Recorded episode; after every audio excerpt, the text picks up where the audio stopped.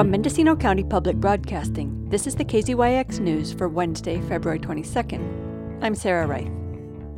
As the county struggles to fund its public parks, community groups are gathering to figure out how to improve one long-standing informal park. The Philo Beat is under the Philo-Greenwood Bridge, right across the road from Hendy Woods State Park. It's a beloved swimming hole that doesn't currently have a safe approach or any other amenities. With the equally beloved bridge due for a major overhaul in the next few years, the Anderson Valley Land Trust and other local organizations are hoping to turn the area into a proper park, with restrooms, a parking lot, and an A D A-compliant way to get to the wild Navarro River. Yesterday, Congressman Jared Huffman met with community groups to approach the beach from a circuitous path that's not quite as steep, but much more muddy than the mad scramble that's usually involved in getting onto the rocky shore. What do yeah. you see as your role in moving this project forward? Well, Uncle Sam is going to pay for that bridge replacement, so that's that's the first part of it. Uh, but I think beyond that, I'm just here to support, uh, and if I can do any kind of facilitating and convening of the right people to to kind of support this collaboration, I'm I'm happy to do that because I understand the importance of this location. He heard from representatives of the Anderson Valley Land Trust, Community Services District, Board of Supervisors, Fire Department, State Parks, private industry, and the Hendy Woods community, a group that called on him to help them keep Hendy Woods open years ago. Fond memories from a dark time. Uh, actually, when I was in the state legislature, you may remember that uh, the governor was proposing to close, I think, as many as fifty parks around the state. Hendy Woods was on the chopping block, and Hendy Woods was also an example of many parks that were coming forward with volunteers and nonprofit partners to say, we will take it over. Uh, we will keep the lights on. Uh, just give us the authority and a little bit of support to do it. And so I authored a piece of legislation that made that possible. And it was significantly inspired by the folks here at Hendy Woods and uh, other places up and down the North Coast. Yoriko Kishimoto, the president of the Anderson Valley Land Trust, is a member of one of the organizations that may be taking a cue from the Hendy Woods supporters when it comes to providing outdoor recreation for locals and visitors alike. What we're trying to do is this combination of both in, environmental protection for Navarro River, because there are a lot of water quality issues coming from people, there not being restrooms, but also, of course, much needed public access and enjoyment of Navarro River. Who is the the person raising their hand to, to take over the maintenance and the the cost of this this extra infrastructure that would go in the bathrooms and the garbage and and um, all the stuff that would make it so much nicer but also more complicated? Well, that that's a, that's the tough challenge. Um, I think it's going to be some combination of, of partnership.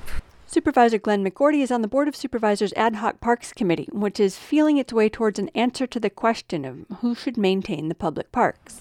Are you worried that the county is going to get stuck maintaining it, maintaining these paths and restrooms and parking lot and garbage? Are you hoping that somebody from some one of these other organizations that sure. was here might step this up? It's a really nice state park with an eyesight.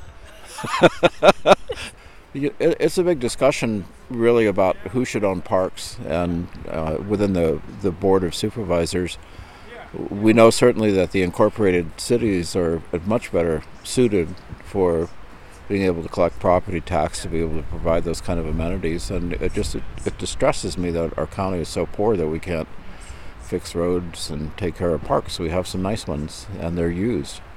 And they're a real asset not only for us but also for our visitors, which is an important part of our income. So we, you know, it, we'd like to see a better way of maintaining them. It's so far kind of eluding us. Right, and we've had some talk from one of the supervisors about selling county parks. Um, is that a possibility that you're thinking about in the committee? Well, we discussed about what kind of cooperative uh, methods we can use to maintain our parks. McGourty mentioned the possibility of collaborating with the Federal Bureau of Land Management and the cities, especially Ukiah, to manage the county's outdoor recreation facilities. Plans for the Philo Beach access are also far from finalized. The idea is to piggyback on the county's upcoming plan to rebuild the bridge, which was built in nineteen fifty-one and is functionally obsolete, according to Alicia Meyer-Winnaker, Deputy Director of Engineering at the Mendocino County Department of Transportation. She said community meetings had made it clear that the arch bridge is a treasured local landmark, The county's plan is to replace the timber trestles and build a sister arch, with construction starting in twenty twenty-five. The seventeen to nineteen million dollars project is already funded by the Highway Bridges Program. The parcel that the community groups are eyeing for the amenities is the same one that the county hopes to use as a staging ground for its work on the bridge. It is privately owned by Mendocino and Humboldt Redwood Companies, which is being invited to consider selling or donating it for use as a park. John Anderson, the company's director of forest policy, was receptive but non-committal.